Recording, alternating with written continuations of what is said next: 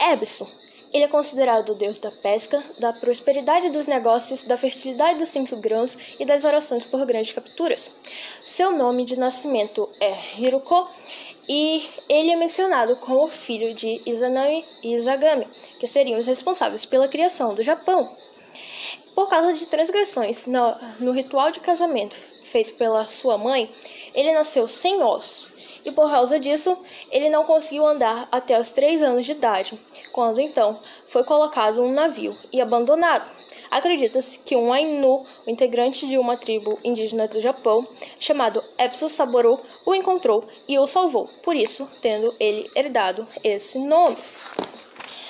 É, no Japão, Hoje em dia, nós podemos encontrar várias questões da mitologia japonesa na cultura pop. Por exemplo, em Naruto, muitos jutsus e genjutsus vão ser destinados a nomes de deuses japoneses. Porém, um anime que trata muito sobre os sete deuses da fortuna é Noragami, onde vamos ter a aparição de Ebisu, Bishamon e também um, em alguns episódios vai ter a aparição de Dekokuten, com o seu outro nome de Oku, Okuninushi. É, Naragami era originalmente um mangá escrito pela dupla Adachi Toka. Uma boa curiosidade é que Bishamonten, geralmente cultuado como um deus masculino, ele no anime aparece como uma deusa.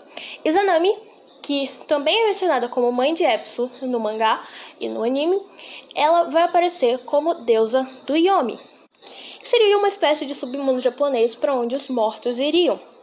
Bem, nosso trabalho foi retirado de uma fonte japonesa de um site chamado Japão em Foco, escrito por Silva, Silvia Kawanami, e também de do site japonês Rotokami e do Buda World acessados no dia 16 e 17 de novembro de 2020.